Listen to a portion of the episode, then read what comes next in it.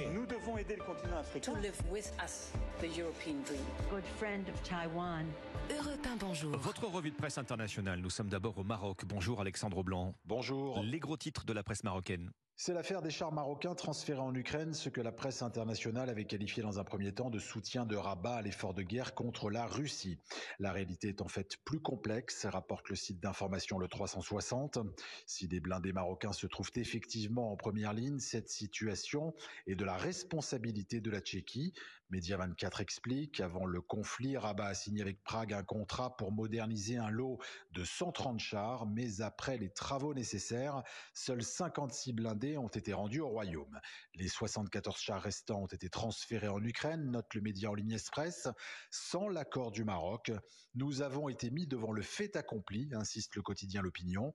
La presse qui rappelle ici la position de principe du Maroc, le Royaume n'a pas participé et ne participera pas, sous quelque forme que ce soit, au conflit qui oppose Kiev et Moscou. Nous sommes maintenant en Inde avec vous comme Bastin. De quoi parlent les journaux indiens ?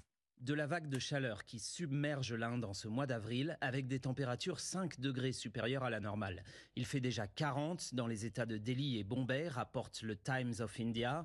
Bombay où onze personnes sont mortes de chaleur lors d'un rassemblement politique.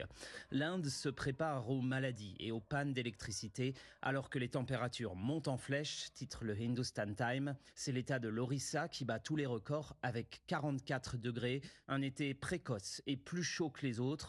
Comme beaucoup à venir, prédit une étude alarmante de l'université de Cambridge, relayée par Live Mint. quatre-vingt-dix pour cent du territoire serait menacé par des vagues mortelles et dévastatrices pour l'agriculture. Le tout alors que l'Inde est depuis cette semaine la première population mondiale devant la Chine. Dernière destination, le Japon, avec vous Bernard Delâtre, à la une des journaux japonais.